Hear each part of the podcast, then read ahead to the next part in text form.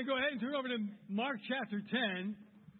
It is great to be back. As you know, uh, Florence and I were out of town uh, this past week. We were down in Georgia visiting our, our boys and their wives and our granddaughter. And so now that we have a granddaughter, she's seven months old, we need to make a lot more trips down because when you got a granddaughter, you got to be with the granddaughter, right? So it was a great, great time. Uh, we loved being there. It's great to be back. We missed everybody. And uh, I know you're in very capable hands while we are away. Some are thinking you could go away more. Actually, that would be just fine. But we are back, and uh, you can't get rid of us quite that easy. But it's, uh, it's good to be with everybody. What is the riskiest thing you have ever done in your life? Now, you might be thinking, well, I do a lot of risky things. I, I'm surprised I'm still alive. I do so many risky things. But we tend to sometimes live life on the edge. That's not really a bad thing. Uh, it's, maybe it's a good thing. But typically, when we're younger, is when we do more riskier things. So I remember when I was a kid building something much like this. Now, if you're if you grew up in the '60s like I did, uh, I know that's not very many of you, but one or two here and there. We used to do a lot of things like this. So we would get, you know, baby carriage pieces and, and scrap wood from wherever we could steal it from or find it from in the woods or something. And we loved to make go karts. And so we would make these go karts. They looked very much like this. And where I lived, where I grew up in uh, New York, upstate New York, we lived on a hill. It was a very steep hill that went down. There were several houses along the way, driveways. But at the end of this hill was a major highway with a lot of traffic. And so we thought it'd be really cool to make these go karts and go flying down this hill. And we felt like it was totally safe because you had several driveways that you could, you know, kind of bottom out in before you actually got to the hill. We didn't wear any helmets. There were no brakes on these contraptions except your feet. And we would do that all the time. We would just go down. And I'm thinking, oh my gosh, what, what were my parents even thinking? Were they thinking? Probably not. But that was the climate back then. Nobody wore helmets. Nobody really thought about safety. It was just the risk. I remember we had a neighbor, and he had this station wagon. It was like a Bel Air or something. If you remember those 60s big old station wagons, and had a tailgate. If you guys could adjust this audio, it's really boomy up here. It's like right on the verge of a lot of mid range. Takes some of the mid range out. But so we would open up the uh, the tailgate, and thank you, much better. We would open the tailgate, and a bunch of us kids would sit on the back of the tailgate, dangling our legs over the side, and he would drive around the neighborhood.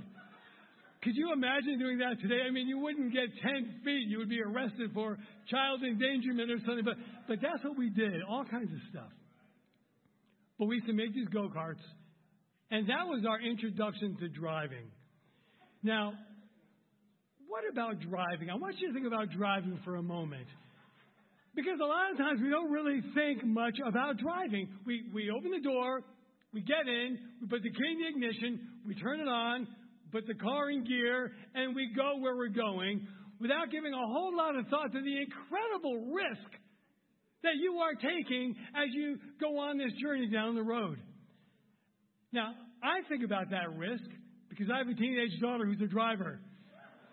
So I think about that risk every day. She's a great driver, but I think about the risk. But think about driving the road. Just think about the car. Think about what you're doing. You are getting into this contraption, several thousand pounds, metal, plastic, nuts, and bolts. And the whole thing operates to get you where you're going because it's, it's, it's riding on four balloons, essentially. That's it. You got these thin rubber balloons and you fill them with air and then you, you step on the gas and you're off and you're going down the road. I'm amazed that cars even work. When you think about how complicated they are and all the nuts and bolts, like surely like stuff would just fall off every day. Like why like why does this stay together? But it does, it's amazing. But anyway, on this vehicle, usually at the back of this vehicle, there is a large tank with a with a lot of combustible material. And so now this this massive metal and plastic floating on balloons is a guided missile. And should this thing hit something with this giant tank of gasoline in the back, that's going to spell trouble. And what even makes it go is amazing to me because there's a series of mini explosions that happen under the hood. I mean, that, that combustible stuff in the back, it's getting like fed up to the front and it's being ignited like all the time. While you're sitting behind the wheel, you know, just relaxing away, you get in this thing, right? And you're going down the road like 55, 60 miles an hour. And then you got to think, wait a minute, there's like tons of other people doing the same thing. They're all around me. And, and many of them are coming right at me, doing the same thing. They're driving 60 miles an hour in their, you know, guided missile, talking on their phone, right? How crazy is that? And so when you think about driving, there's a lot that could go wrong when you go driving. And we try to manage, we try to mitigate the risk. We say, well, I've got seatbelts on, and we've got the airbags are good, and, you know, the car's brakes have been inspected. I think they're pretty good for the most part, most of them anyway. At least two of the four work really well. And so we, we, we try to make sure that as best as we can, we have training. But even with that, you got to admit, driving a car is really, really risky. When you consider the amount of risk, why do we do it? You say, well, that's obvious. I've got places I need to get to. And we're willing to take the risk because the benefit of getting where we're going really quickly far outweighs the risk. And there is great risk in driving a car. So, where do you need to get to? Not someplace a car will take you, but where do you need to get to? A place that you know only God can bring you. Everybody here is on a journey. We are on a journey. You're on a journey. I'm on a journey. We're on the same journey. We all have a start, and we all have a finish. And there's a lot that goes on between that start and that finish. Do you remember when you began your journey in life? I mean, I'm, I'm not talking about birth, and maybe you do, I, I know. But remember when you were very young you didn't really have to think a lot because everything was done for you. You were provided for. People fed you. They clothed you. They put a roof over your, your head. I mean, you were, for the most part, taken care of. And your main goal when you were a kid is what? To have fun. You didn't worry about a lot of the stressors that adults do. You just wanted to have fun. And I love having fun. Having fun's a great thing. There's nothing wrong with that. We should all have fun. But I think the older you get, the more you realize life is no joke. life is no joke. Life is serious business. It's risky business, but it's serious business. And the further along you get in this journey, the more responsibilities you pick up. Okay, so you get a little older, now maybe you're going to college and you're thinking, I got to pay for this somehow, right? Mom, dad, they're sorry, you know, we'll do the best we can, but you're on your own. And, and so I got to get loans, I got to do this. Like, this is like a big investment. And then maybe you get a little further on your journey and now you've got a job and you've got a career and you've got to show up every day at the right time. You know, you can't, you can't sleep in. It's like, oh, wow, okay. And you got to be responsible because if you're not, you're going to get fired from that job. And then maybe you move on a little further in life and you say, okay, well, it's time for a serious relationship and, you know, beyond just the casual boyfriend, girlfriend, and then you realize that's a lot of work. and then you get married and you realize that's even more work. And then you get children in the mix, and that really muddies things up. It's great, but it's a lot of work, it's a lot of responsibility. And this is the point as you're going along that many people bail out. And this is where many fail. Because the more responsibilities you get, whether it be career or school or family or whatever it might be, the more responsibility you get, sometimes then the more pressure there is, right? The more anxiety that can well up in you. And a lot of people just can't take it. And so they, they quit their jobs or they get fired or they get divorced or they, they turn their back on their kids or just the whole thing just falls apart. What is going to keep you going so that you finish and that you finish strong? Well, that's a good question. You know, as a Christian, there are some basic elements, some components that we need to make sure we have on straight. And we have them in place faith, conviction, devotion, commitment, integrity, sincerity. Right? We got to be like rock solid in those things. And then a foundation for all of those is a love for God, that God is first. That's the, that's the greatest commandment. So we've got to make sure that all of those are in place. But they're not a one time set it and forget it. Sometimes we, we're, we're disillusioned. We think, okay, well, you know, I, I've got my faith, I've got my this, I don't have to think about these anymore. But we have to be growing in these. We have to be adding to these things. Increasing and growing as the challenges of life increase. Your faith has to keep going. And I think this is where, for many Christians, it can get really tricky. It can get really confusing.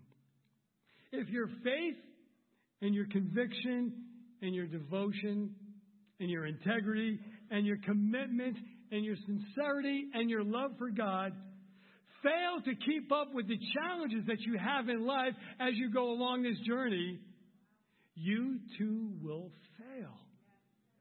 And it's just a matter of time before everything that you're trying to build just crumbles. Well, that growth, that increase, is dependent on two things.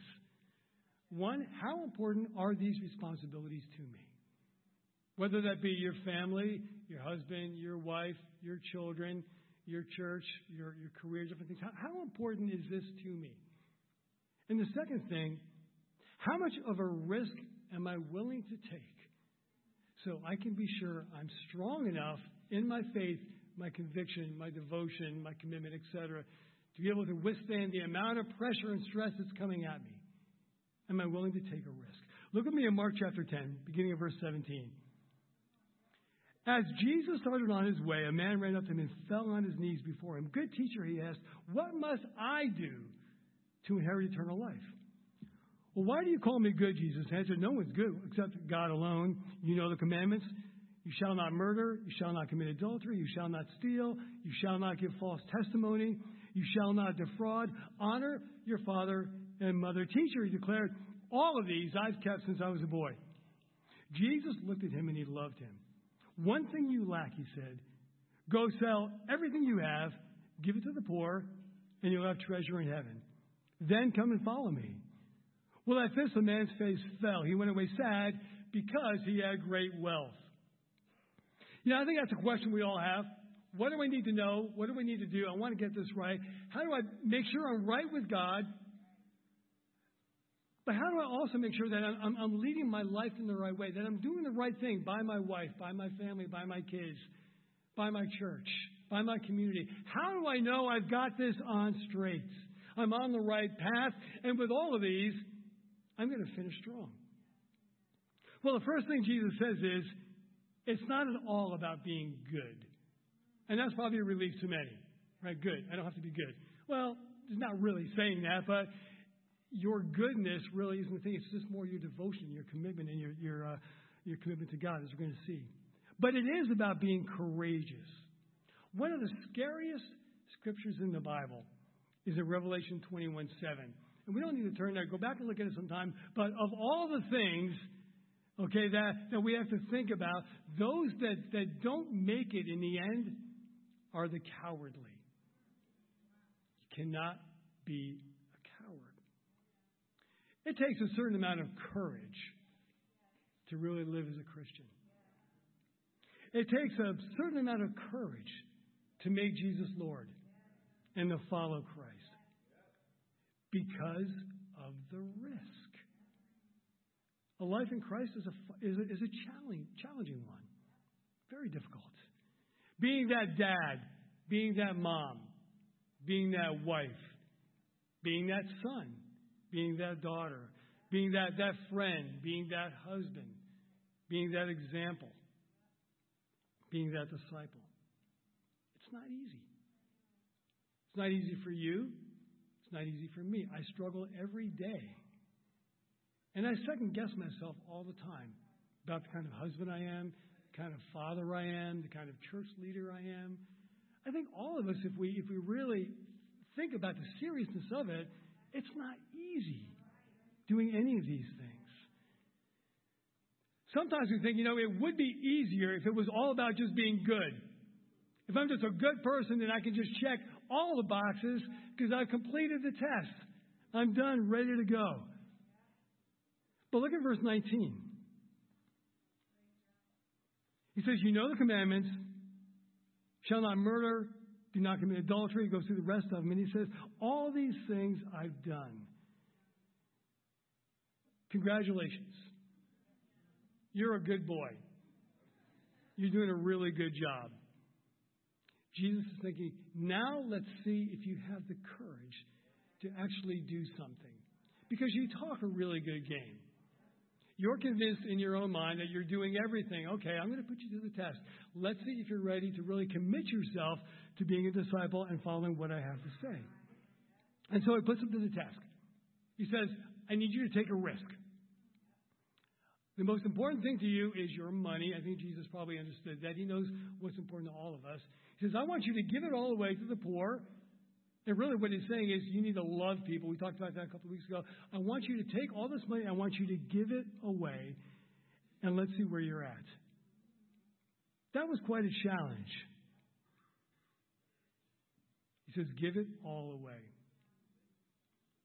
You know, I think for the most part, when you look at what he says here in verse 19, all these things I've done since I was born, I think for the most part, we probably do a pretty good job with most of the things we're supposed to do as a disciple. We could probably say the same thing. No, I'm not perfect, but as disciples, I think we learn pretty quickly the difference between right and wrong, doing the good thing, doing the bad thing. The Bible is clear, and I think we do a pretty good job overall of sticking with what is right. We've got basic integrity, basic righteousness, because we've had some pretty good basic training. And so we get the basics of being a good Christian. We know the word, we know the standard, we know the drill, we know how this works. It's not a bad thing, and it can be a good thing, but there's, but there's more to it, as what this guy was going to find out. And so he says to him again, take, take that risk. I want you to really step out and do something you've never done before. Really take a leap of faith. And the guy says, No, I'm not going to do it. And up to that point, his relationship with God had been very safe, it had been very careful.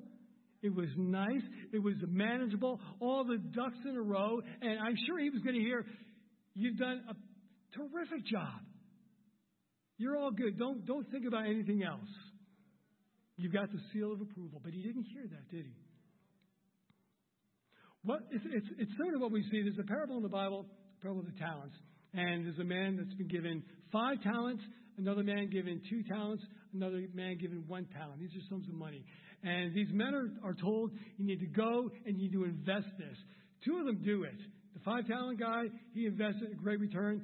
The two talent guy, he invested, great return. The one talent guy buried it. And that's really what we see in this example right here. He was given something, but he just buried it. He didn't get that seal of approval. He went away sad, empty handed, because he was a coward. He, was, he wasn't willing to say, Jesus, I trust you enough to go ahead and make that leap of faith. I'll step out. Jesus asked more of him than he was comfortable with, and he simply said no no risk, no investment, and because of that, then there was no return. Well, look at verse 23. Jesus looked around and he said to his disciples, How hard it is for the rich to enter the kingdom of God. The disciples were amazed at his words. But Jesus said again, Children, how hard it is to enter the kingdom of God. It's easier for a camel to go through the eye of a needle than for someone who is rich to enter the kingdom of God. This actually has very little to do with money. And maybe he was a good guy, at least by, by some standards, maybe so. But verse 20 is true. You know, maybe, maybe he was doing all these things. There's a possibility that, that was, that was right on. And maybe like us, he knew the drill, he knew all the answers, he stuck with it, but there was a problem. And it wasn't him alone. Because Jesus' observation is now much more general. And it goes from the one to the many. And you look at me in verse 24, verse 23. Jesus looked around and he said to the disciples how hard it is for the rich to enter the kingdom of God. And the disciples were all amazed. They looked and said, wait a minute, we, we held this guy up as the model. I don't get it. What do you think he means by this? You know, we can all get to a point where we think we're fine just the way we are. I'm doing all the stuff on my list. I can check it off. I'm, I'm coming out to church. I'm reading my Bible. I have my quiet time. I pray. You know, I'm doing all the things that I know I'm supposed to do, and it's all worked out really nice. I got a, a, a time for everything, and it all works out. And it's taken me a while, but I figured out how to fit Christianity into my really busy life. I've got this perfect compartment for it. Your wealth may not be money, but it might be complacency. And maybe you reached a point with Christ where you know, you know, I'm better than I was in the world. You know, I don't think the way I used to think and do the things I used to do and, and sing the songs I used to do and all the other. I'm not doing that anymore. So I'm definitely in a better place. But you know in your heart and your mind, I'm really not where I should be. And I'm really not even where I could be. And you probably know very well what it would take to get there vulnerability, openness, boldness, humility, honesty, surrender, commitment, accountability. I mean, these are really scary. Why? Because they're really risky. Because these force you to say, I need to come out of myself. And that's not easy to do. They're overwhelming, even though we know there are great rewards at the other side of doing these things. It's challenging, it's scary. Being vulnerable is difficult. It's not being concerned with what other people think about you. It's like, look, whatever it is, you know, what you see is what you get. Here I am. Being open, being transparent, that's not easy. We live in a society where people are not open. And that's a real big risk for us. What are they going to think now? What are they going to say? Being bold, stepping up, stepping out. Humility, being a learner, that's difficult. Honesty, being truthful and gen- with genuine integrity. Surrender, giving over, saying, God, you're in control. Commitment, being connected with God, being connected with people. And accountability, being willing to be held to a standard. All of these are hard because they require courage and they take a risk. And if you're not there, you're going to stay put. This is good enough. You'll manage the risk and you'll stay right where you are. You know, it's so easy to be fooled into thinking that's okay. And I'm living the life that I'm called to. And even the disciples were very fooled. Look at verse 26. They were even more amazed. And they said to each other, Who then can be saved? But Jesus looked at them and said, Look, with man this is impossible, not with God. All things are possible with God. Jesus let them, lets them know it doesn't have to be that way. Look at Peter's remark in verse 28. We've left everything to follow you. Truly, I tell you, Jesus replied, no one who's left home, or brothers, or sisters, or mother, or father, or children, or fields for me and the gospel will fail to receive a hundred times more as much in this present age homes, brothers, sisters, mothers, children, fields, along with persecutions, and in the age to come, eternal life. But many who are first will be last, and the last will be first. Peter says, We've risked everything. We've given everything up to follow you, which he did. And the others agreed. But Jesus knew you're not done yet.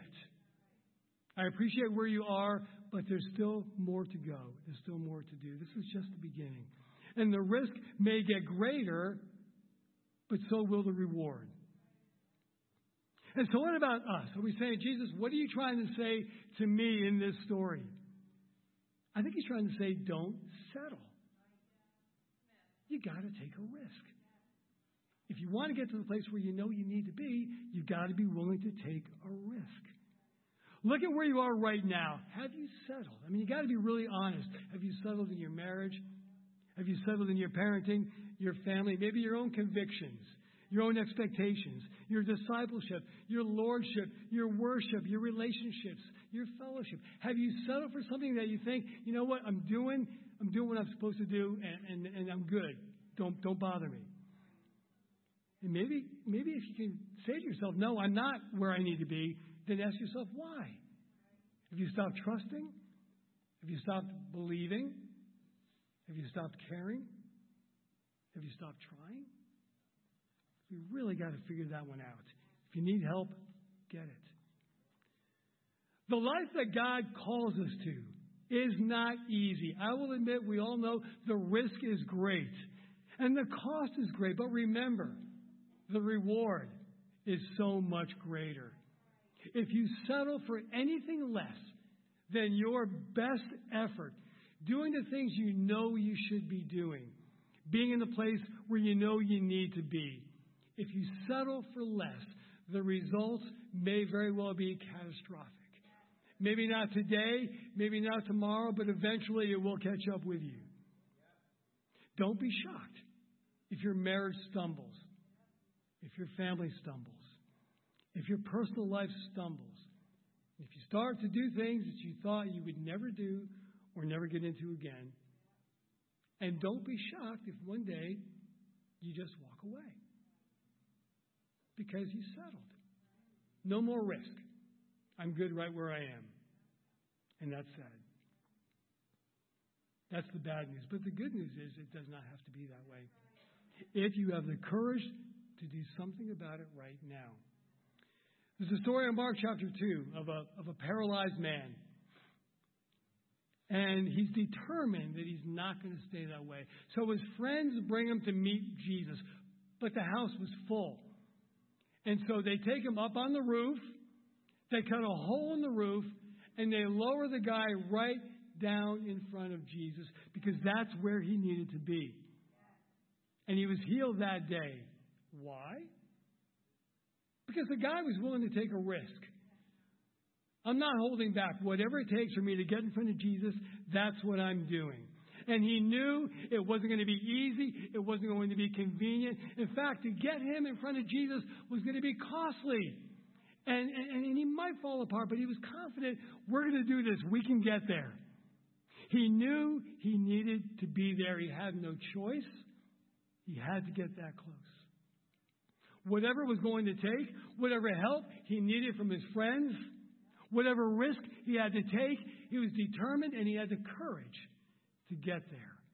And they were all amazed when it worked.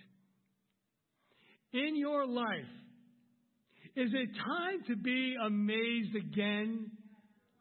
Maybe amazed for the very first time of what God can do, of where God can lead you, of what God has planned for your life and your future and your family or wherever you are on that journey. It's time to say, God, I want to be amazed at what you can do. I don't want to settle. I don't want to sit back and just let it all go by me.